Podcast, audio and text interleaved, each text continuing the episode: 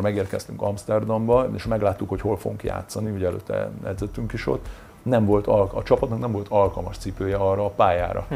És ott Amsterdamba kapkodtak a vezetők, és mentek el ilyen hernyótalpas cipőket venni, de hát nyilván ilyen mennyiségben nem tudtak venni, és akkor kaptak pár cipőt, a többiek, mint a Simon Tibi is, meg én is védők, akkor a mérkőzés előtt ilyen hatalmas reszelőkkel reszeltük a fémstoplit, az a család, amit morálisan a másik oldalon megkérdőjeleznek, hogy én mit érzek morálisan, az a család engem megfenyeget azzal, hogy megvernek majd a szurkolók, hogyha merem kérni a jogos pénzemet, vagyis ha nem én, mert ugye többen, többen voltunk.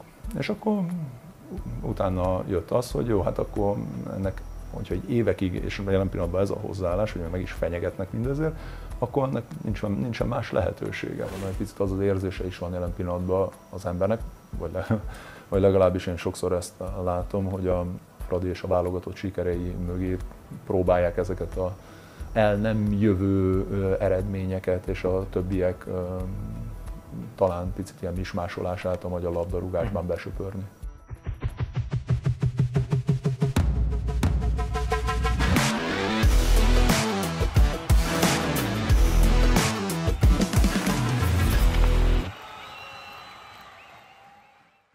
Szavaztok újra itt a Hajrá Zöldekén, Varga Dávid vagyok, nagyon örülök, hogy ismét itt vagytok velünk. A mai vendégünk 203 alkalommal húzta magára a Ferencváros mezét, ezeken 25 gólt szerzett, háromszor lett magyar bajnok a Fradival és kétszer nyert magyar kupát. Köszöntöm a stúdiónkban a Fradi BL csoportkörös korábbi hátvédjét, Rutka Rudolfot. Szia! Rutko Rudolf az erős kezdés. Próbáltam, próbáltam papofával, kíváncsi voltam, mit reagálsz. Sokan ráfutnak? Szerintem igen, de ugye az annak köszönhető, hogy még Serdülőben kaptam Harangozó Lászlótól a Rudi becenevet, és, és azóta ugye édesapámat is Rudiként, Rudolfként hívják, hívják sokan. De az elmúlt időszakban egy kicsit így távolodtam a, a, a sporttól valamennyire. Ugye sokan hívnak már Jánosnak is, pedig az meg korábban soha nem volt jellemző. Hmm. Hát János, én azért maradnék ennél. Um, ugye az egyik apropója az volt a beszélgetésünknek, hogy 30 éve debütáltál a Ferencvárosban, és látom a közösségi oldalaidon, hogy azért gyakran megemlékezel a fontosabb vagy a kerekebb évfordulókról. Ez az 1993-as esztend, ez milyen szerepet játszik az életedben? Én úgy gondolom, hogy fontosat, bár én már jóval korábban, ha jól emlékszem, 85-től körülbelül ugye a Ferencvárosban játszottam, és végigjárva a ranglétrát az utánpótlás csapatokban magamba tudtam szívni azt a szellemiséget, amelyet nagyon sok odaigazoló csak később felnőtt korban tudott átélni. Szóval mondhatom, hogy én addigra már 10-12 éve ugye a Ferencvárosi család részeként fejlődtem és, és töltöttem az utánpótlás éveket. Szóval nyilván abból a szempontból viszont meghatározó, hogy az előttem és az utánam lévő korosztályokból is, és a saját korosztályomból is azért rengeteg nagyon tehetséges olyan labdarúgó volt és került ki, akik különben, ha nem is a Fradiban, de NB1-ben azért jó pár mérkőzést játszottak, és így különösen nagy szó volt, hogy abban a, az évben hármunknak is, Lisztes Krisztiánnal és Zavával karöltve szavazott bizalmat Nyilasi Tibor. De hogy ennek is volt egy minimális háttere, mert mert akkor ugye a bajnoki címet, 92-es bajnoki címet követően mindenki magasra helyezte a lécet, és 93-ban a kupadöntőt megelőzően, a haladás elleni kupadöntőt megelőzően volt egy hosszabb, több mérkőzéses sikertelenségi szériája a, a nagy csapatnak, és ha jól emlékszem, pont az MTK ellen a Hungária körúton kapott ki a, a csapat, akkor minket már felvittek a, a, az akkori junior csapatba, tartalék csapatba, és mivel hogy ott vereséget szenvedett az első csapat Nyilasi Tibor irányítás alatt, azért annyira ideges lett, hogy mondta, hogy na akkor most elrettentésként jöjjenek a fiatalok, és hármunkat egyszerre vitt fel tulajdonképpen a, a, a felnőtt a csapathoz, és nyilván mint lépcsőfok azért az, az én pályafutásomban ez egy, ez egy igen jelentős dátum. Azt is lenyilatkoztat, hogy mindig Hát nem tudom, hogy a külön szót használtad de vagy inkább ezt én akarom megkérdezni, hogy ilyen különc gyerek voltál-e, mert azt mondtad például, hogy nem jártál el bulikba, vagy nem jártál el programokra ilyen 24-25 éves korodig. Ez jellemző volt, vagy csak rád volt jellemző? Ez jó kérdés. A, nem, nem emlékszem már annyira rá, hogy a csapattársai mennyit jártak szórakozni. Ha, annál, annál biztos többet, mint igen, én, mert igen, a igen. nullánál nem nehéz többet járni, de hogy valóban az én gyerekkorom azért elég tudatosan telt a, a pihenés, a tanulás és a futball háromszögében. De de ez egy nagy kérdés is nálam, megint akkor említsünk egy napjainkban lévő példát, mondjuk Szoboszlai Dominik esetében, hogy, vagy akár bármilyen olimpiai aranyérem esetében, hogy, hogy mennyi, mennyit ér meg egy-egy ilyen siker. Ugye most is csak mindenki Liverpooli szerződés, hatalmas összegeket, olimpiai aranyat, azért járó jutalmakat lát, de hogy hogy jut el egy sportoló, egy fiatal addig, hogy egyáltalán eséllyel legyen bármit is nyerni, azt nyilván nagyon, so, nagyon kevesen nézik. Így utólag felnőtt fejjel, nyilván visszatekintve arra az időszakra, hogy van egy fiatal, aki 25 éves koráig semmit nem csinál, és minden elmarad az életébe, és hogy lelkileg ez, ez mit okoz esetleg a, a hátralevő életében, az, az nyilván már egy teljesen más kérdés. Ugye apukaként sokkal inkább hajlok most már abba az irányba, hogy a sikerek helyett sokkal inkább szeretne az ember boldog gyerekeket nevelni. Hát érdekes, hogy uh, ugye itt mit okoz az, hogy, hogy nem voltak bulik, és mit okoz az a másik oldalon, hogy 18-19 évesen berobban a Fradiba egy fiatal játékos. Mennyire fordult fel az életed? Ugye ott volt egy MTK-s néhány hónapos kölcsönjáték, de aztán Telek András sérülése miatt rögtön visszatértél, és játszottál is rendszeresen a Fradiban, szóval azért ez egy elég nagy ugrás volt. Igen, ugye a, a kölcsönadás az 94-es volt, és valóban nekem az úgy tűnt, hogy ilyen másfél hónap lett volna az egész. És ilyen nagyon érdekes volt, mert egy kép most gyorsan így be is ugrott, hogy ezt így felelevenítetted, vagy kérdezted, hogy, hogy mennyire jellemző volt még a magyar futball akkori állapotára, hogy elmentem az MTK-val edzőtáborba, Gele Imre volt a, a, az MTK edzője akkor, és, és tényleg szerintem kimagasló tudású játékosai is voltak a kiesés ellen harcoló MTK-nak.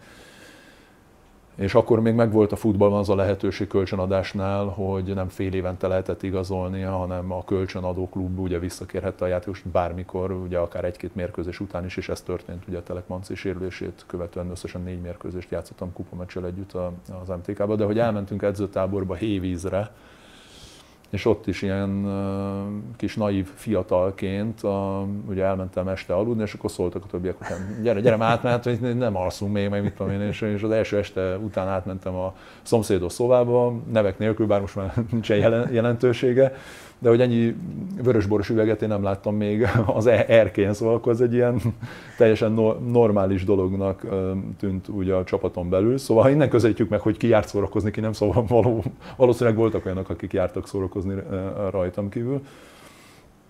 De arra akartam még visszatérni, hogy ugye nekem a Fradi első csapatának költözőjébe belépni, nyilván az egy ilyen fantasztikus történet volt.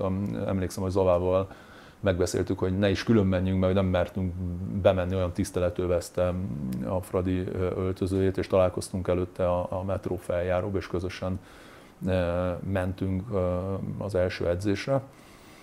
Viszont én azt vallom, hogy nekem egy nagyon szerencsés és, és sikeres gyermekkorom volt futball szakmailag is, hiszen a Fradi serdülő csapataiban, ahogy említettem, hogy nagyon jó korosztályokban játszottam, én mindig egyre idősebbeknél játszottam, majd serdülőbe vártam be a saját korosztályomba, serdülő egybe, de hogy folyamatosan bajnoki címeket uh, nyertünk. Most mielőtt jöttem össze, és számoltam, hogy így a Fradi különböző csapataival kilencszer nyertünk bajnokságot, mm. ami azért egy hatalmas szám, és így nyilván kisebb-nagyobb megszakításokkal ilyen 15-16 évet játszottam a, a, a Fradiba és, és mi folyamatosan hozzá voltunk ahhoz szokva, hogy sikerek övezik a, a, az utunkat, és mindeközben már játszottunk ugye a korosztályos válogatottakban is, ahol mm, pont ezekben a, a, az években, pont 93-ban, ha jól, jól emlékszem, volt az U18-as Európa-bajnokság, ahol bejutottunk a nyolcas döntőbe, és Angliába játszottunk, ahol Gary Neville, meg David Beckham, meg Sol Campbell, meg ilyen uh-huh. játékosok által fényjelzett, igen, angol csapat volt a, a, a házigazda, és ugye az Európa bajnokságon ötödikek lettünk, Szóval akkor mi már az Európában is valamennyire egy jegyzett társaság voltunk, és három évvel később ugyanezt az ötödik helyet sikerült ugye az olimpiai válogatottal és az U21-es elbén is megismételni.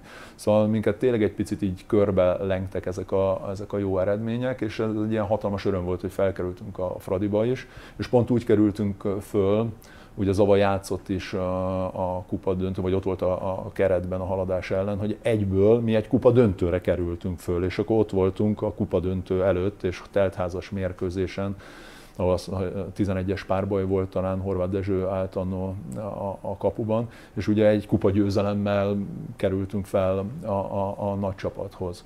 És akkor utána az első mérkőzés az Újpesten volt ráadásul nekem, az első NB1-es mérkőzést, lassan 30 éve.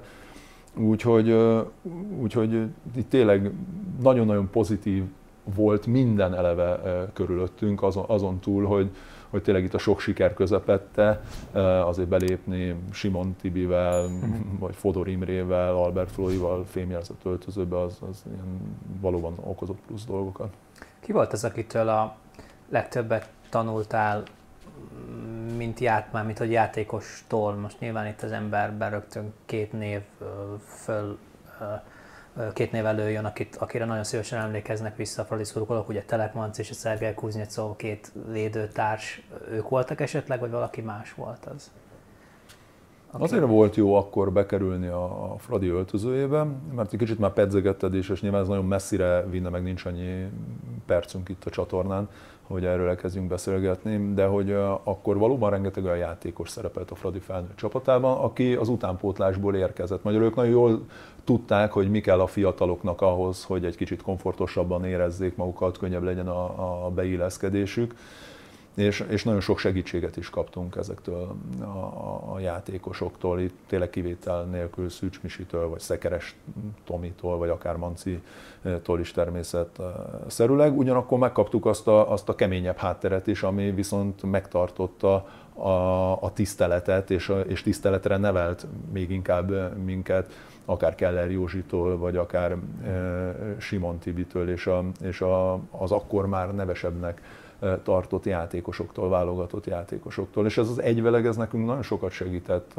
hiszen nem engedte egy pillanatra sem, hogy a fiatalok elszálljanak, ugyanakkor ott volt az a segítő jobb is, amely által mi könnyebben tudtunk ott boldogulni. Persze be kellett tartani ugyan a szabályokat, azt rengetegszer elmeséltem, hogy azt tudni kellett, hogy igen, hogy Simi mikor érkezik, addigra ott kellett lenni a kis habos kávéjának, mennyi kávé, mennyi hab, hogy szeretné. Még emlékszel rá, hogy hogy? Ha, persze. Presszó kávé habbal, csak cukor nélkül? Igen, igen. A cukorral nem, szerintem volt benne szóval két, két kocka cukor volt szerintem. és hogy ezt neki rendszeresen ugye vinni kellett, és mellette meg, meg azért a labdákat tisztán tartani, bójákat, kellékeket, mindent, az, az ugye ugyanolyan fiataloknak volt a, a, a feladata, de ez kellett is ahhoz szerintem, hogy én erre nem emlékszem negatívumként. A mai fiatalok talán már ezt kicsit zokon vennék, hogyha olyan dolgokat kellene nekik csinálni, amit nekünk akkor. és hát azért nagyon gyorsan belecsöppentél abba a közegbe, vagy abba, abba a történetben, ami miatt Fradi a Fradi. Most gondolok itt rögtön például ugye a Magyar Kupa döntőre a Honvéd ellen. De nyilvánvalóan a Ferencvárosnál már utánpótlás korosztályban is nem tudom, több a néző, vagy kicsit több a feszültség, mert, a, mert, a, mert az ellenfél mindig a Fradi ellen próbálja meg kiadni magából a, a legtöbbet, de hát aztán ez a, ez a Honvéd elleni kupa győzelem, ez nem csak a győzelemről marad emlékezetes, hanem ugye itt volt ez a lovasattak. Ezt te tinédzserként hogy élted át? Az az érdekes, hogy pont tegnap egy nagyon kedves ismerősömnek meséltem erről az estéről, annak okán, hogy, hogy ilyen abszolút ambivalens érzések maradtak meg. Nyilván hát nyert az ember kupadöntő, lekönyökölt ráadásul Mátyus Jani, Úristen, felszakadt a... Láttad azóta az összefoglalót? Nem, nem. De, nem?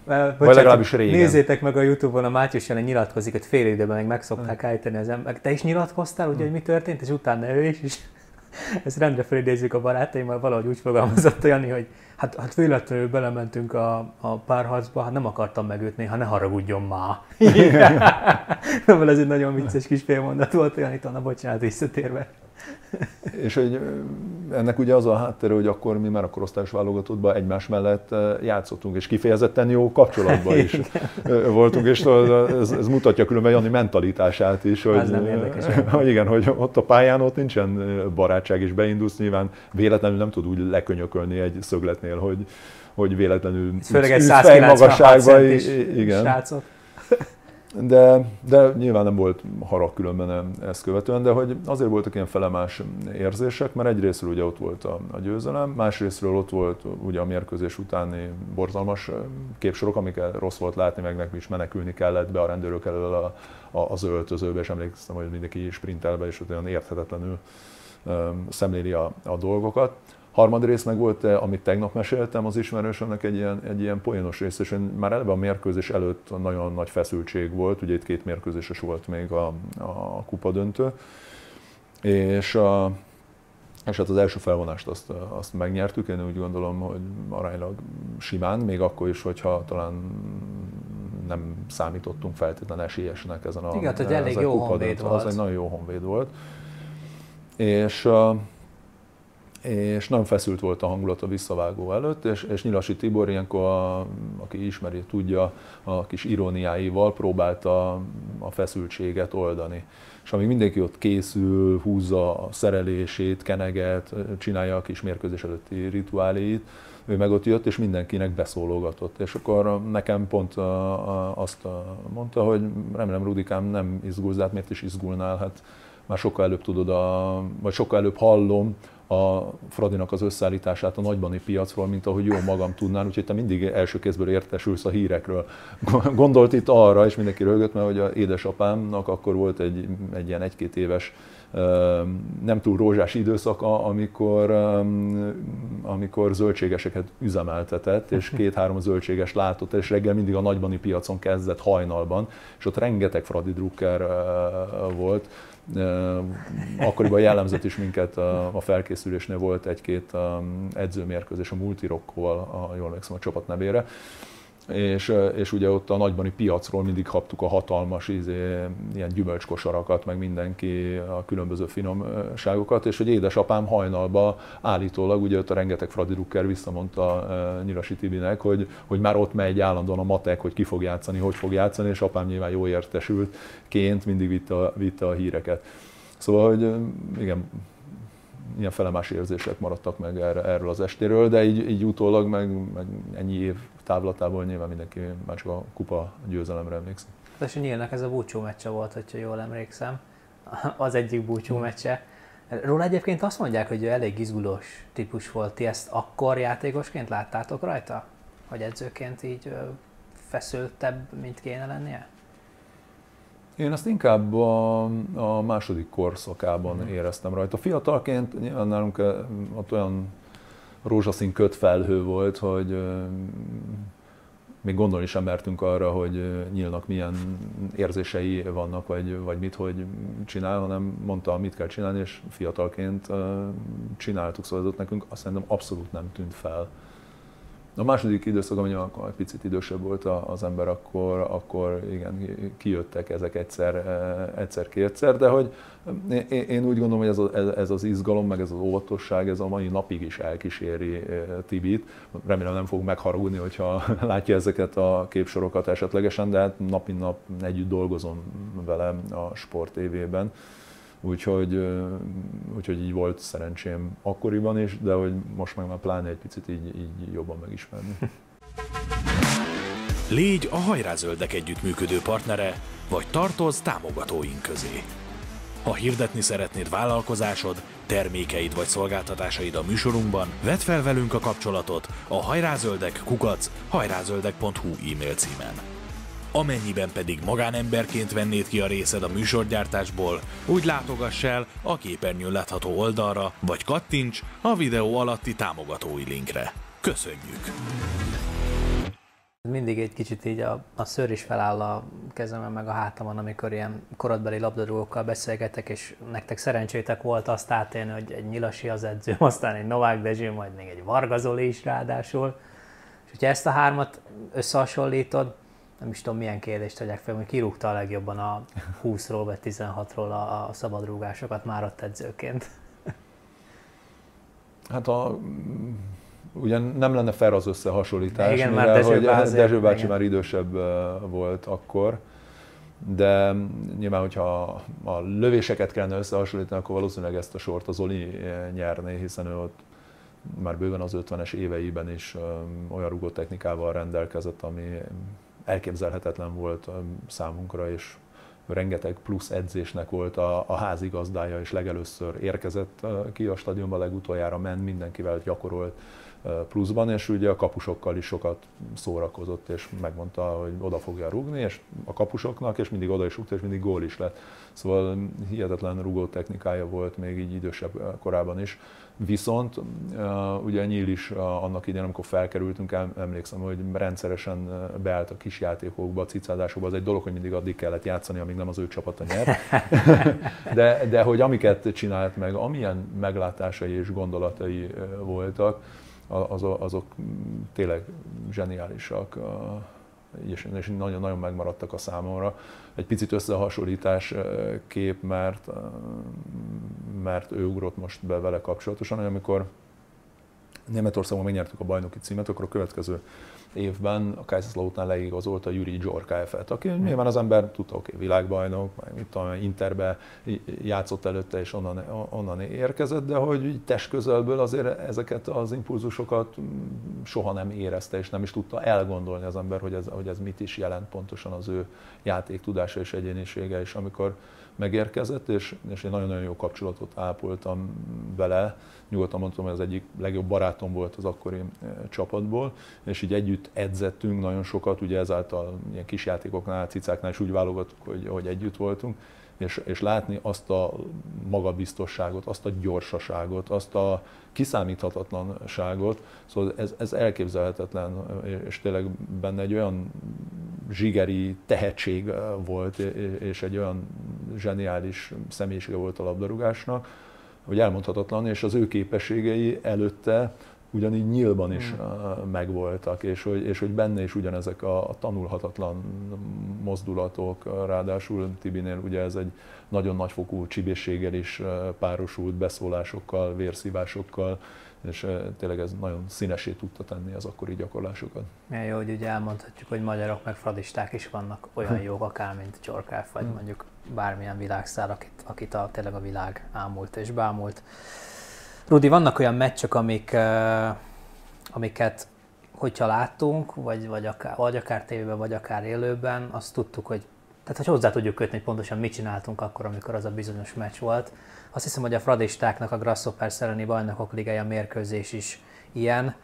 Elmesélette azt a meccset, hol élted át, vagy hogy élted át? Ez nagyon nehéz lenne, és nem is tudnék exakt választ adni neked, aminek nagyon egyszerű a, a, az oka, mert ott a bajnokság elején, mint utána oly sokszor, ugye minimális sérülést eh, szenvedtem, és artroszkópiával kellett műteni a, a, a térdemet, és nem épültem fel az Anderlecht elleni mérkőzés, és az első két csoportmeccsre sem, akkor már edzettem, de, de nem voltam kint Zürichben, úgyhogy nem, nem, nem emlékszem már, hogy, hogy pontosan. Én azt hittem, hogy emlékszel a történetre, hogy leírtad a könyvedben, van a Rutka Jánosnak korábbról egy könyve, ezt majd dedikáltatom vele, és kisorsolom köztetek, ő még nem tudja, de remélem most már benne van. Azt hiszem, hogy abban írtad le, hogy a sportkórházban egy színes tévén nézted, meg a végén már néztétek az egész osztályjal együtt azt a meccset. Ez elképzelhető, hogy így volt. Na mindegy. Erre, erre tényleg emlékeztem. Semmi baj, attól függetlenül nyilván itt az egész BL csoportkörről szerettem volna, szerettem volna beszélni, hogy abból neked mi maradt meg leginkább, ugye nagyon kemény ellenfeleket kaptunk, tehát nem is tudom, lehetett volna ennél nehezebb sorsolás, viszont hatalmas népünnepé kerekedett itt az Üldőjút környékén rendre. Hát igen, a győztest, a, az az évi döntőst, szóval tényleg kemény sorsolást kaptunk, és számomra, hogyha ezt így megkérdezik, hogy mi az, ami egyből eszembe jut ezzel a meneteléssel kapcsolatosan, akkor maga az a tény, hogy bár semmi esélyünk nem volt az utolsó mérkőzésen Amsterdamban, nyilvánvalóan az Ajax ellen, viszont azon a mérkőzésen, a hatodik játéknapon még volt esélyünk arra, hogy tovább, szóval nyertünk volna Amsterdamban, akkor, akkor tovább juthatunk a csoportba a Real Madrid előtt. És maga az a tény, hogy egy Real Madrid előtt tovább tudnál jutni, szerintem az egy picit így, így rangsorolta az akkori csapatnak az elhivatottságát és, és erejét. És persze voltak olyan momentumai ezeknek a mérkőzéseknek, amit egy picit talán lehetett volna jobban csinálni, mint mondjuk a hazai Grasshoppers elleni mérkőzés, bár hozzáteszem, hogy előzetesen hogyha azt jósolták volna, hogy szerzünk egy-két pontot, lesz két döntetlen, a grasshoppers akkor mindenki aláírta volna előre, mert hogy annyival jobb csapatnak és nagyobb költségvetésű csapatnak számított és tartották akkor a, a, a svájciakat. Szóval nyilván ez egy, ez egy erőn felüli teljesítés volt, így is, és talán ez az, ami leginkább megmarad bennem, és a többi az ilyen Emellett eltörpül ilyen, ilyen sok apróság, és persze lehetne említeni mókás történeteket is, hiszen az, az is például egy ilyen elhíresült sztori azóta, hogy, hogy amikor kimész a Bernabeu-ba és meglátod először Madridban a stadiont, akkor mindenki előveszi a fényképezést, és elkezd fényképezni. És ilyen, ugye erre szokták mondani, hogy ilyenkor már elvesztetted a mérkőzést, de hogy ott játszani nyilván az egy, az, az egy teljesen más történet. Ráadásul nekem az volt a, a, az első bajnokligája fellépésem, ugye csereként álltam be egy nagyon könnyű, nem is tudom, talán 5-0-nál vagy 5-1-nél, vagy nem is tudom mikor, Á, nem, vagy, vagy, de, de, de a vége felé. Szóval egy nem olyan egyszerű helyzetben, viszont maga az, hogy játék lehetőséget kapsz, az nagyon jó, vagy mint a mérkőzés előtt Dezső bácsi, amikor keresték, hogy hol van, és már indultunk volna a stadionba, és jön a sarkon a kis bevásárlószakjaiba.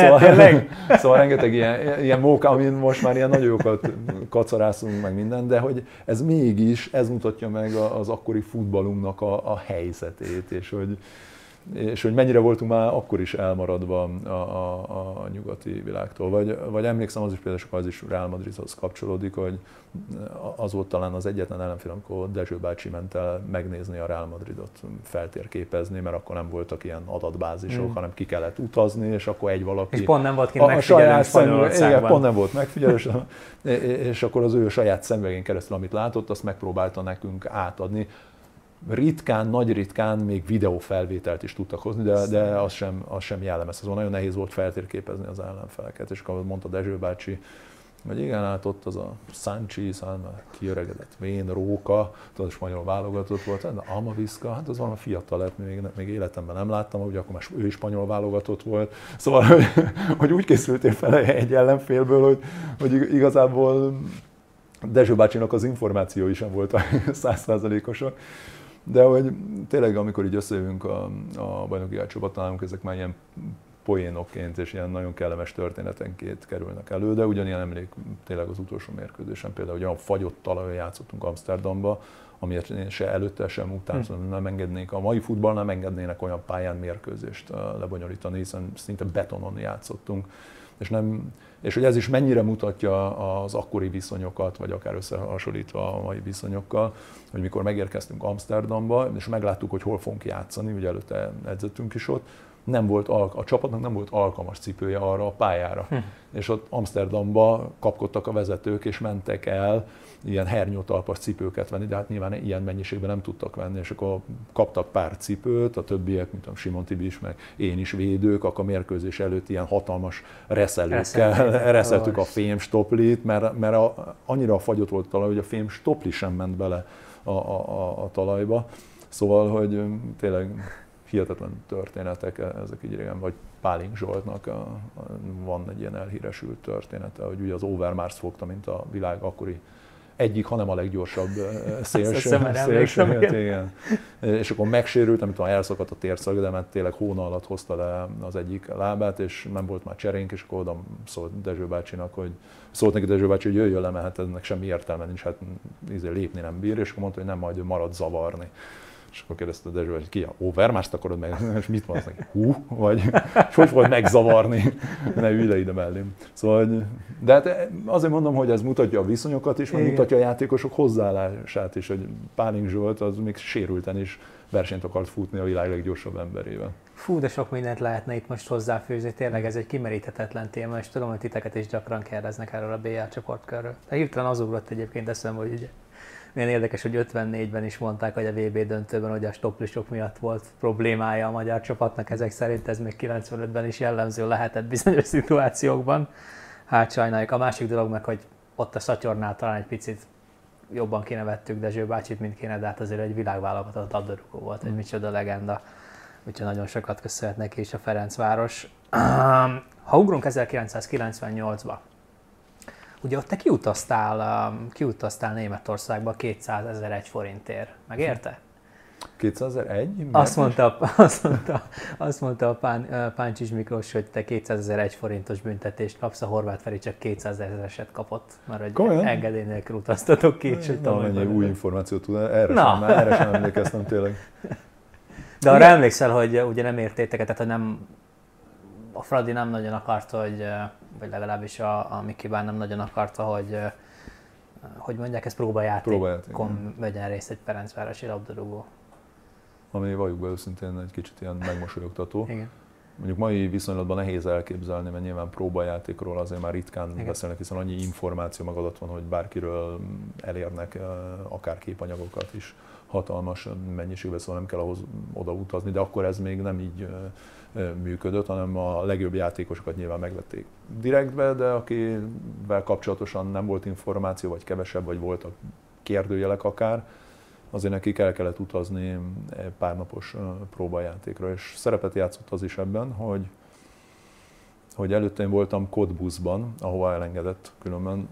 Páncsik, meg ugye a másodosztály volt a Kodbusz próbajátékra, és, de ott is tényleg egy-két edzésen vettem részt, de a Kodbusz vezetői gondolkodási időt kértek, és amíg ez a gondolkodási idő telt, szóval nagyon gyorsan követtem ez a Kaiserslauterni meghívás, hiszen azok az ügynökök, akik különben Annó Détári Lajost is eladták a Görögországban, az olimpiákhoz, ők voltak azok, akik, akik az ügyeimet intézték, két idősebb német ügynök, és, és közben meg a Kaiserslauternnél jött ez a, ez a lehetőség. És valószínűleg ez volt inkább a háttérben, hogy nem akart elengedni több helyre, vagy nem akarta, hogy így haknizzon az hmm. ember, és, és több helyen is próbajátékon vegyen részt. Ugyanakkor ez valóban egy nagyon megmosolyogtató, mert ez most tulajdonképpen azt mondjuk, hogy mintha lefordítva ezt napjainkra, mintha Lisztes Krisztiánt nem engednék ki a Manchester City-hez próbajátékhoz, mert hogy egy Fradi játékost a Manchester City-nél ne nézzenek meg. Szóval, hogy ez kicsit így, így, így furcsa volt, és, és hát akkor ugye választó úthoz kerültem, mert, mert mert uh, nyilván ott voltak az embernek az álmai, ott volt az elképzelt céljai, aminek a következő lépcsőfoka egy külföldi szerződés lehet, és egy olyan külföldi szerződés, ami valószínűleg egy ilyen lehetőség egyszer van az ember életében, hogy az akkor a világ egyik hanem a legerősebb bajnokságának tartott német pontvadászat első helyen lévő csapatához tud kimenni próbajátékhoz, próbajátékra.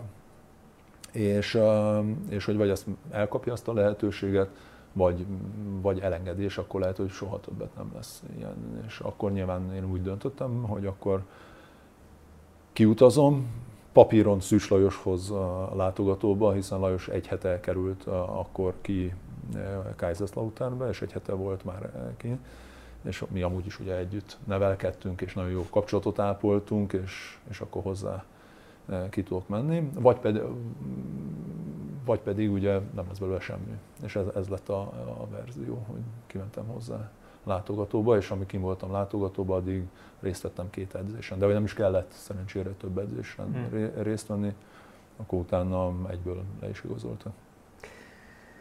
Egy dolgot szeretnék ezzel kapcsolatban kérdezni, már mint a németországi kalanddal kapcsolatban kérdezni, azok a, azok a körülmények. És nem is az, hogy akkor mennyivel volt előttünk a Bundesliga, mennyivel volt a Fradi előtt, mennyivel volt az NBA előtt, hanem hogy szerinted, hogyha visszanézel, most már csökkent az a gap, nem jut eszembe magyarul, tehát csökkent a, a különbség a, a, a két liga között, vagy, vagy legalább a Fradi jutott már olyan szintre, ami már ott van a nemzetközinél, körülményekben, lehetőségekben? Hogy látod ezt? Nyilván Hú, most nagyon már hasonlítani. De mindent összevetve szerintem nem. Különben, hát ha most azt veszük alapul, hogy beszéltünk eddig arról, hogy a Ferencváros a Real Madrid és az Ajax ellen játszott a, a bajnokok ligájába, akkor, akkor elmondható, hogy most ugye a, a Fradi játszik folyamatosan az Európa Liga csoportkörében, játszott ugye a Bajnokok Ligája csoportkörében is.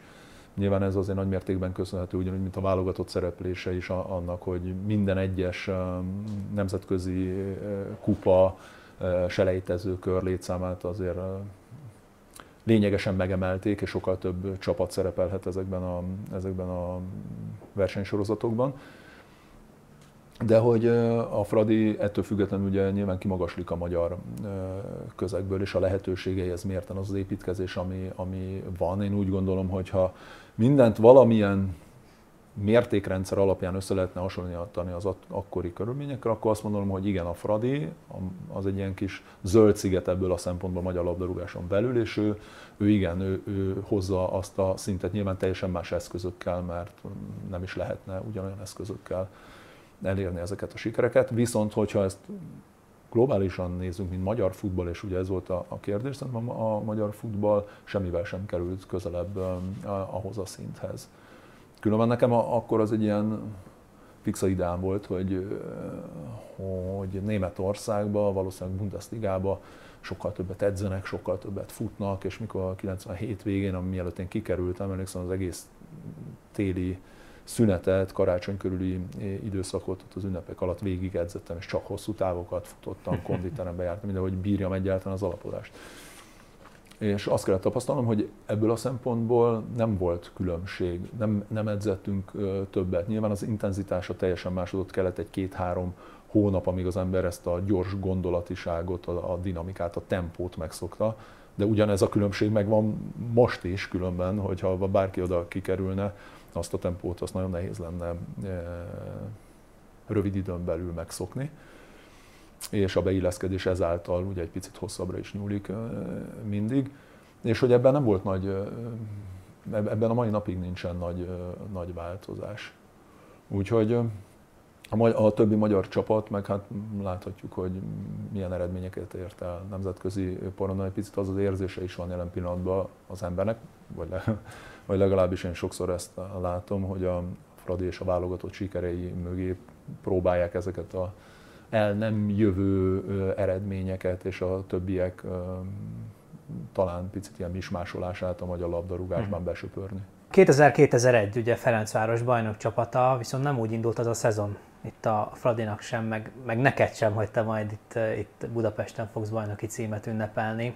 Ugye jött egy rosszkor, vagy mikor jön jókor egy sérülés, de a egy sérülés már akkor Frankfurtban, ami miatt szabadon igazolhatóvá váltál mennyire volt az célod, hogy visszajöjj a Fradiba, vagy mennyire volt ez a megegyezés nehéz vagy könnyű?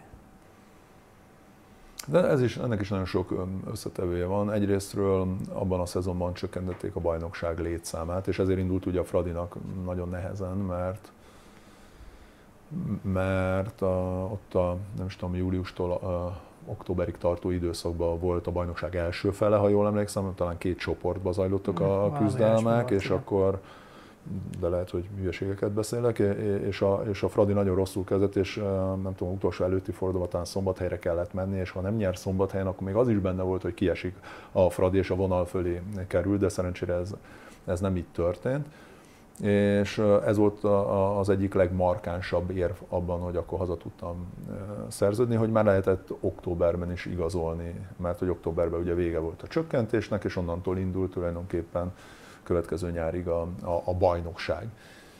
És, és így nem kellett megvárni a januári átigazolási időszakot, és ott kint pedig ment egy ilyen elég nagy hercehurca a, a Frankfurttal, és ott, és ott azon kellett választani, hogy most vagy harcolok az igazamért és a, a pénzemért és a megállapított szerződéses dolgaimért, vagy, vagy pedig megállapodok velük, és azt mondja, elfogadom az ajánlatukat, és akkor tudok futballozni. De hát akkor nyilván az ember szeretett volna játszani, és minél kevesebb időt futball nélkül tölteni, és ezért született meg tulajdonképpen ez a, ez a döntés ami utána azért elég sok perpotvart is kavart, de, de hogy ennek nyilván akkor meg volt a, a háttere.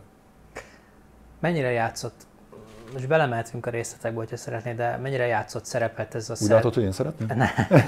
De, én de jó megközelítés. Szépen álltam a labdát, tudod. Ugye szeretnél? Szóval, hogy mennyire játszott szerepet, de majd beszéljünk a bajnokcsapatról, és ne, ne felejtjük el, de mennyire játszott szerepet az a szerződés, ami ugye kiszivárgott végül, és nagyon sokat cikkeztek róla, felkapta a fejét rá a publikum. Mennyire játszott ez szerepet abban, hogy te végül ilyen korán visszavonulj. Tehát ez a sok hercehurca, ez a sok, mit tudom én, sajtócikk, a, a kérdések, a, ez, ez mennyire játszott szerinted benne szerepet?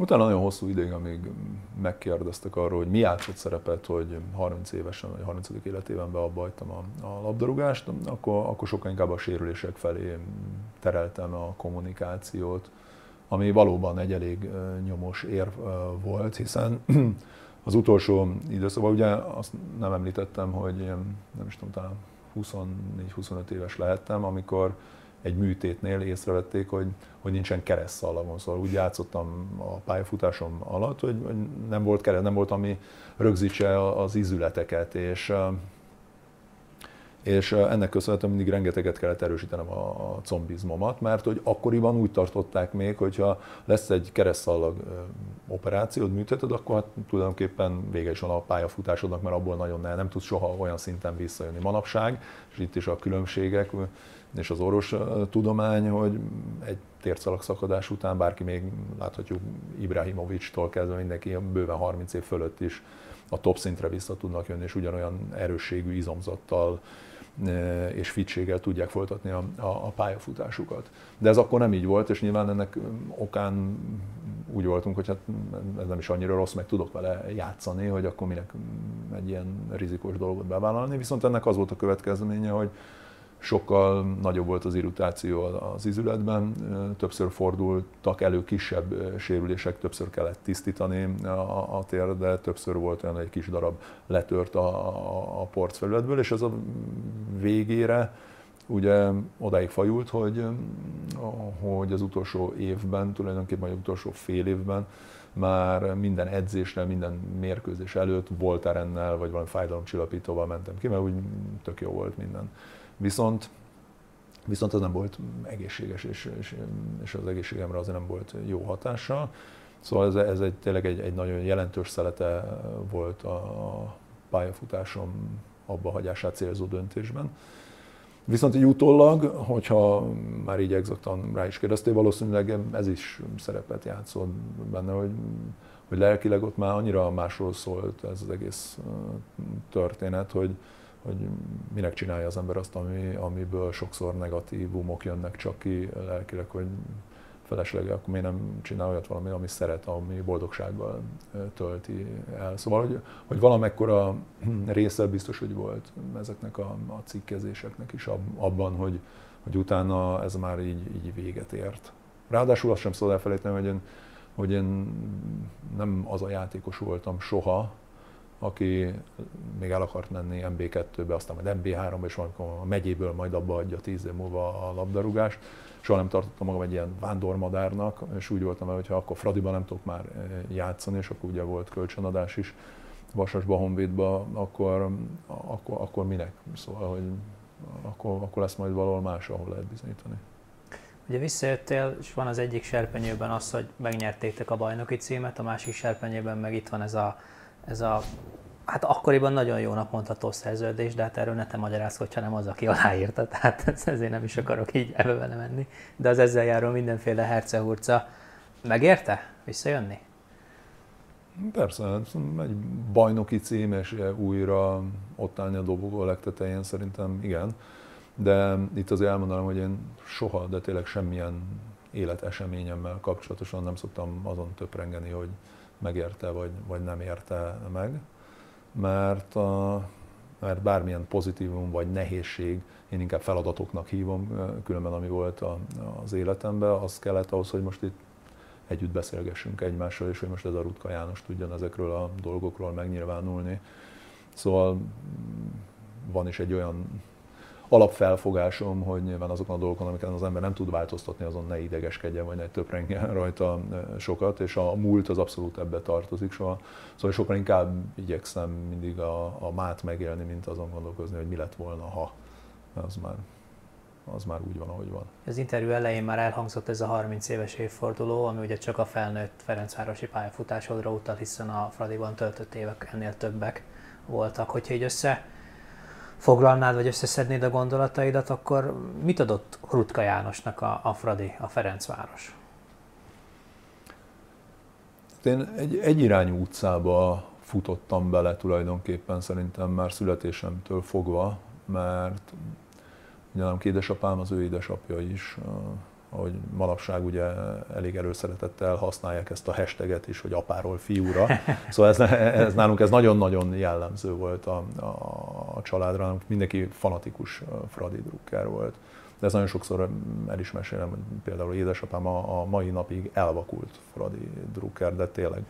Szóval, hogy nálunk a lakásban, nála például soha semmilyen lila dolog nem lehetett. Két kislányom van, vagyis most már nagyobbak, ugye soha nem mehettek hozzá semmit, amivel valami lila árnyalat volt vagy rengetegszer meséltem már több helyen ezt a történetet is, hogy amikor régebben voltak ezek a lila-fehér szatyros, nem tudom, pékségben mindenhol azokba rakták, az zöld-fehér vagy lila-fehér csíkos szatyrok voltak, és véletlenül neki lila-fehér eh, csíkos szatyorba rakták bármit, amit vásároltak, kifizetés, ott hagytam, nem nyúlt a lila-fehér szatyorhoz. Szóval ő, ő, ő tényleg eszméletlen eh, fanatikus, és ezt a szemléletet én, én tényleg születésemtől fogva hordoztam. Ráadásul ő is futbalista volt, ugye 18 éves koráig játszott, de akkor teljesen más irányba sodort el az élet, és az ő általa elvesztegetett dolgokat a saját tapasztalatai alapján, vagy a saját szemüvege által jónak látó dolgok alapján próbálta bennem újraélni és, és megvalósítani. Szóval én ebbe a, a fradizmusba és ebbe a szellemiségben gyerekkorom óta nevelődtem tulajdonképpen és utána ő lett a Ferencváros intézményeinek a tűzvédelmi felügyelője, és így kérte meg, ugye 11 és fél éves voltam, hogy, hogy akkor megnéz, megnéznének egyszer, és ide kerülhetek-e a Fradiba. És aki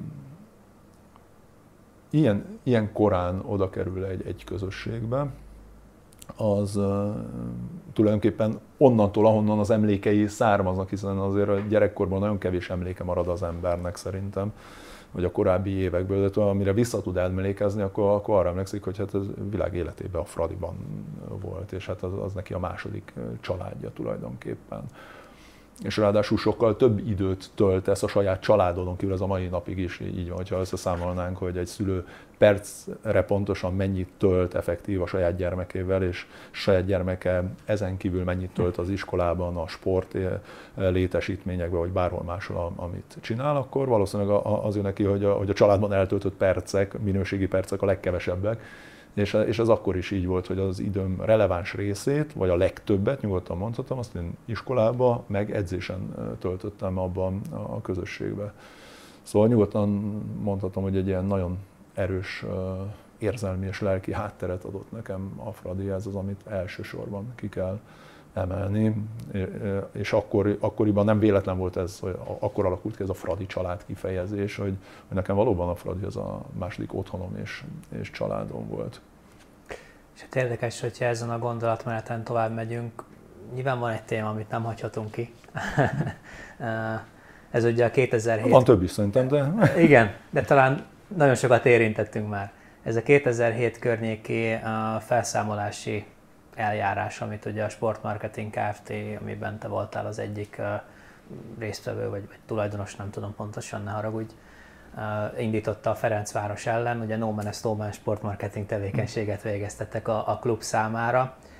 Nyilván ennek is van egy jogi, meg egy morális oldala, én a jogiban nem tudok belemenni, nem is szeretnék, nyilvánvalóan jogos volt az eljárás, hogyha el tudtátok indítani. Én a morális oldalra vagyok kíváncsi, hogy azért ez elég furán hangzik, nem, hogy a, pont egy sőt három fradista juttathatja oda a klubot, hogy esetleg itt, itt felszámolás legyen a vége.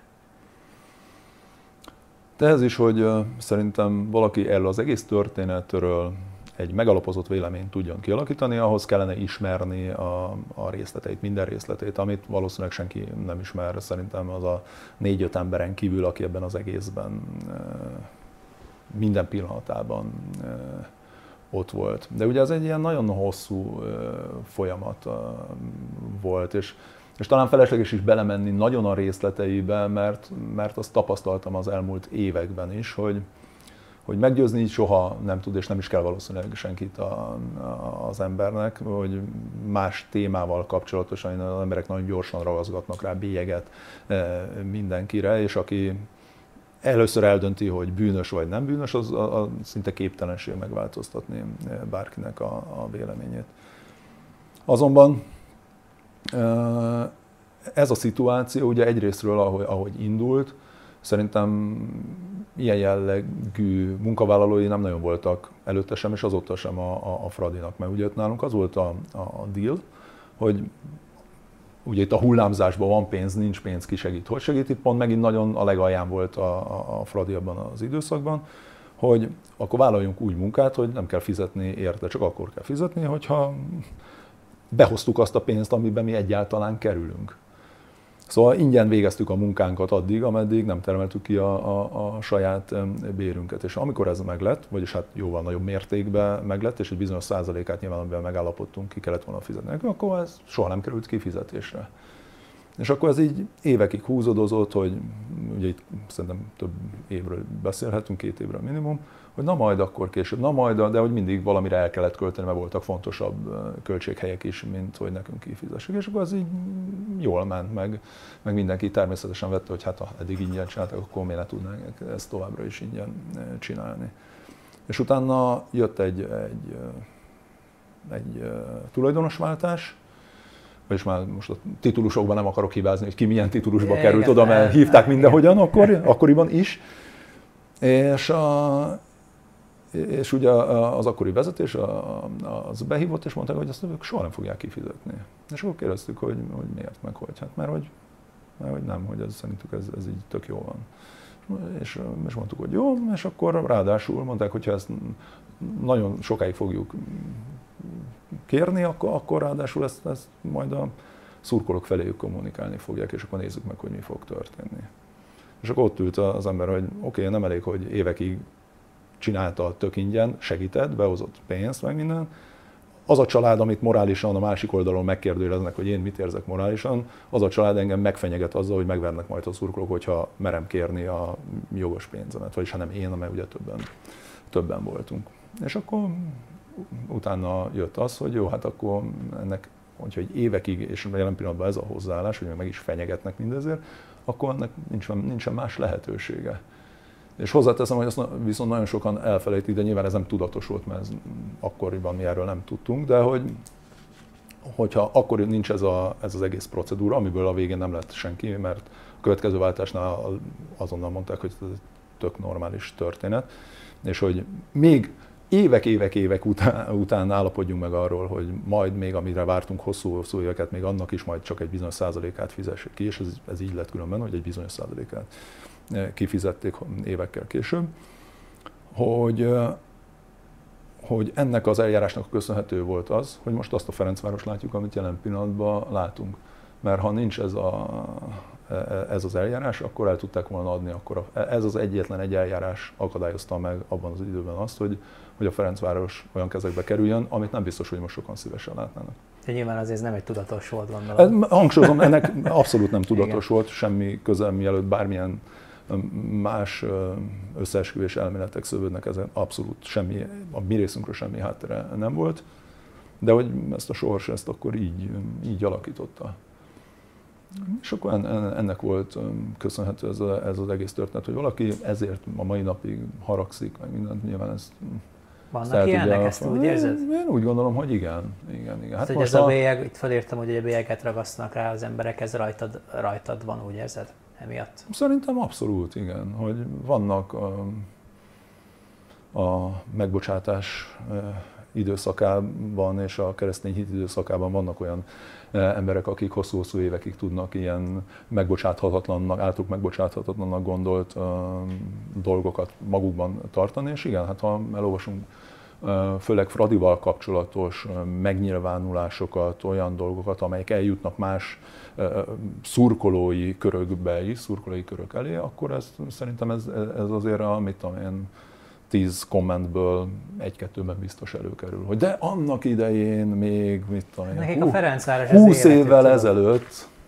Nagyon fura, nyilván most kicsit lehetek az ördög ügyvédje, bár azt mondtam, hogy a jogi dolgokban nem megyek bele, ez most a másféle ügyvédség. Tehát, hogy azért nagyon sokan perelhették volna ott a Fradét. Tehát a játékosok felé direkt felírtam, volt mint egy 200 milliós tartozása a klubnak, ugye felétek 32 volt, hogyha, hogyha jól gondolom, bár nyilván az még gyűlhetett volna tovább az éve. Nekem mindig felsílik a német Andrásnak a gondolata, ugye a kézi csapatnak volt a, az edzője azt mondta, hogy olyan sok mindent kapott a Fraditól, hogy ez nagyon hülyén nézett volna ki, hogyha ő perel, annak ellenére, hogy akkor konkrétan arra a pénzre nem volt szüksége. Szóval csak ezért kérdeztem erre a morális oldalra, hogy akár úgy is, hogy nektek ez mennyire volt nehéz meghozni. És bár azt megbeszéltük, hogy mi lett volna, hát azt engedjük el, de, de hogy ezt, ezt azóta se bánod akkor, mert azt gondolt, hogy ennek így kellett történnie. Ez ugyanaz a kategória, mint az összes pozitívum, amiről beszéltünk, hogy nem szoktam ezzel így napi szinten törődni, hogy mi az, ami hogyan történik. Így kellett lennie. Lehet, hogy ha ez sokakban negatívumként maradt meg, akkor nekem ezt, akkor ezt így kell cipelni magammal, és és nem, abban, abban a szituációban nem volt más, de ne felejtsük el, hogy azok közül, akik ilyeneket nyilatkoztak, és megint kommunikációról beszélünk, szóval hogy a mai világban arról beszélünk, hogy ki mit nyilatkozik, és mi van a háttérben, az, az megint két különböző dolog de hogy ezek közül a szereplők közül mindenki megállapodott, mindenki megkapta a pénzét. Nyilván úgy könnyű úgy nyilatkozgatni, hogy, hogy közben a másik oldalon meg van e, megállapodás is mindenre. Szóval náluk meg volt a reménye erre, de amikor azt mondják, hogy erre nulla esélyed van, és ráadásul még jól megismernek érte, akkor, akkor lehet, hogy egy picit másképp gondolkozik a, másképp gondolkozik a, az ember, és uh, ráadásul azt sem szabad elfelejteni, hogy azt persze azt rá lehet sütni bárkire, hogy jó, neki abban a pillanatban nem volt szükség rá, mint emlékszem, hogy például Lipcsei Peti volt, az nem biztos, hogy pont ebben az időben, de valamelyik nehézségben, amikor, amikor gyűjtött azoknak a, a csapaton belül, akiknek nem volt pénze, de ott is ugye meg volt a lehetőség arra, hogy azt, hogy azt rendezni fogják. Viszont, viszont nálunk voltak a, a az én társaim közül azért voltak olyanok, akik nem ilyen helyzetben voltak abban a, abban a szituációban. Szóval azért mondom, hogy ismerni kellene minden egyes részletét ennek. Nyilván volt még sok apróság is, amiről tök felesleges beszélni, de hogy, de hogy az egy ilyen szituáció, most már 20 év távlatából még mindig arról kell beszélni, hogy akkor, akkor mi történt. Szóval ez szerintem nem az én lelki problémám soha többet, vagy nem tudom, hát ez azoknak kell, akik magukban tartanak ilyen ilyen negatívumokat vagy gyűlöleteket. Szóval én ezen változtatni már nem tudok, inkább úgy szeretnék fogalmazni, hogy... Ugye Dámosi Zsolt volt ez az elnök, később nyilatkoztat, hogy vele utólag meg tudtátok nagyjából beszélni ezt a dolgot. Egyébként ugye Rív György elnöksége idején született a, a megállapodás a KFT meg a Ferencváros között. Tehát ez az ügy végül is elrendeződött arról már beszéltünk, hogy a szurkolóktól milyen emiatt a visszhang. Az hogy látod, hogyha így megszemélyesítjük, akkor a Fradi az megbocsájtott neked? Tehát, hogy akár gondoltok most, nem tudom, milyen a kapcsolat most a klubbal. Ez, ez valamilyen szerepet játszik-e benne? Hogy milyen a kapcsolatom a klubbal, ez egy érdekes történet. Ugye egyrészt a munkámnak köszönhetően nagyon kevés lehetőségem van kilátogatni a, a stadionban, mert nagyjából egy időben vannak a, az elfoglaltságok, hiszen ugye a sportközvetítések nagyjából lefedik a Fradi mérkőzéseinek is az időpontjait, vagy sokszor még akár összecsenkhet is, és, és lehet olyan is, hogy Fradival kapcsolatos dolgokról kell beszélni. Um, viszont, viszont egy ilyen nem azt mondom, hogy, hogy átlagos, azt sem használnám, most nem, nem találom a megfelelő kifejezést rá, de hogy, hogy egy ilyen minimális kapcsolódás, és úgy gondolom, hogy valamilyen tisztelet az megvan, ugyanúgy kapok meghívót a, a szilveszteri kocintásokra, ugyanúgy kapok meghívót valamilyen ilyen nagyobb össze, jövetelem a születésnapomra, karácsonyra kapok ugyanúgy üdvözlő kártyákat, és amikor nekem lehetőségem van, akkor, akkor nyilván ki is megyek és megnézek egy-két mérkőzést, de tényleg ezeknek a, száma e, nagyon kevés a lehetőségeim ez miért nem. Viszont nyilván arra odafigyelek a mai napig, hogy nem nagyon szoktam például jegyeket kérni, vagy feliratni, vagy valami, hanem fogom aztán megveszem, vagy valamilyen más úton, módon e, megyek ki a, a, a stadionba. Hogy mennyi negatívum maradt esetleg a, a jelenlegi Ferencvárosban, és nyilván itt nem Ferencvárosról beszélünk, hanem esetleg az egyénekről és az ő vezetőikkel kapcsolatosan, azt nehéz megmondani, azt, azt tőlük kellene e, megkérdezni. Volt azóta több kapcsolódás is, mert szó volt róla pár évvel ezelőtt, hogy esetleg amikor még játékos ügynökként tevékenykedtem, hogy Megyeri Balázs visszatér az, az ülői útra, és akkor kellett a jelenlegi vezetéssel tárgyalni, volt más téma, amivel kapcsolatosan is beszéltem velük. Amikor ezek a létrejönnek ezek a megbeszélések, akkor én úgy gondolom, hogy az egy, az egy teljesen normális és, és tiszteleten alapuló megbeszélés volt mindig, meghallgattuk a másokat. Az, hogy ez milyen sikerességgel párosul utána, vagy mi a, meddig tart ennek a, az egésznek a, ez a kimenetele a háttérben, nyilván, nyilván azt, én, azt én nem látom. Itt azért érzek én is valami hibát a, a, a, a rendszerben még, de ugyanúgy, ahogy említett korábbi vezetőkkel kapcsolatosan is, hogy én abszolút nem vagyok egy ilyen bármilyen területen ilyen haragtartó vagy negatívumot magában hordozó, hanem, hanem tényleg az, az volt, akkor az volt, akkor abban a szituációban lehet, hogy rosszul döntött az ember különben. Lehet, hogy mi is rosszul döntöttünk, ez, ez nyilván ez, ez is bőven benne van a pakliban, nem azt mondom, hogy minden fiatalként mindent jól csináltunk, de hogy, de hogy az akkor, akkor az én akkori személyiségfejlődésemben, a társaim akkori szituációiban, az akkori lelkiállapotban, mit tudom én, az, ez, jött, ez jött ki. Szóval ezért szerintem haragudni igazából nem lehet, és én sem, én sem haragszom senkire ilyes, ilyes formán. Rudi, ígértem, hogy a mai Fradiról beszélünk, nagyon kevés időnk maradt, a tédet se akarom húzni, meg tényleg nekünk is van azért egy adásidőnk, hogy nagyon röviden bajnak lesz a Fradi? De nem ez a kérdés, az a kérdés valószínűleg sokkal inkább, hogy, hogy mennyivel, mm. hogy számomra már nem az a lényeg, hogy Ferencváros bajnokságot nyer, hanem az, hogy milyen játékot mutat, mi a, mi a fejlődés története a Fradinak, és, és ha tényleg az elmúlt időszakot nézzük, az azt láthatjuk, hogy nagyon kinyílt a, az olló a Fradi és a többi magyar csapat között, és ez akkor is így van, hogyha most mm, sokan elkezdenék emlegetni a tavalyi bajnokságot, ami, akár pontszámban, akár győzelmeket tekintve, ugye még azt az időszakot e, hozta vissza és elevenítette fel, amikor még nem volt a Fradi bajnok. É, és, a, és tényleg számokban nem produkált jót a, a, a, Ferencváros, de ettől függetlenül azt én vallom, hogy a Fradi csak és kizárólag saját magával fut versenyt a, a bajnokságban, és az ő értékmérője az, sokkal inkább a nemzetközi poront, mint a, mint a, a, a magyar piac, és hát az, hogy az óló kinyílt, ez minden területen meglátszik, a Fradinak teljesen mások most már a, a lehetőségei.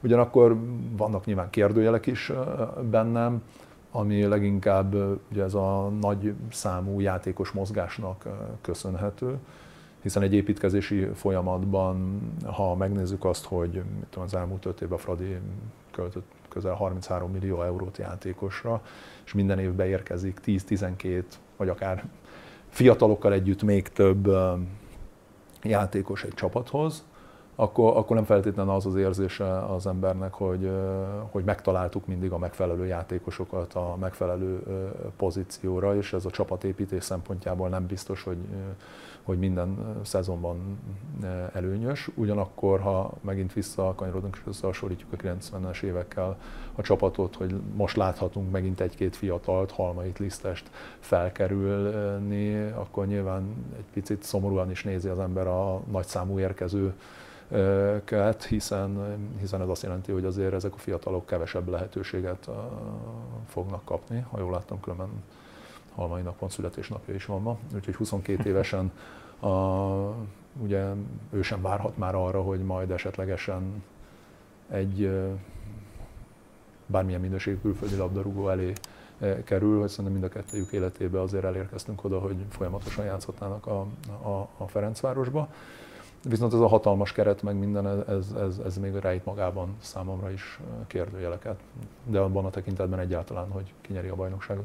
Hát akkor reméljük, hogy ezek a kérdőjelek majd felkiáltójellel hmm. változnak, legyen ez a fiatalok berobbanásának a bajnoki címet hozó éve a Ferencvárosban. János, nagyon szépen köszönöm a beszélgetést. Köszönöm Örülök, szépen. hogy itt voltál. Nektek is köszönjük szépen a figyelmet. Gyertek majd a Facebookra, ott lesz egy villámnyereményjátékunk. Ugye most lett fél éves a hajrázöldak, úgyhogy kisorsolunk köztetek ezt, azt, Facebook, Instagram, YouTube. Szevasztok!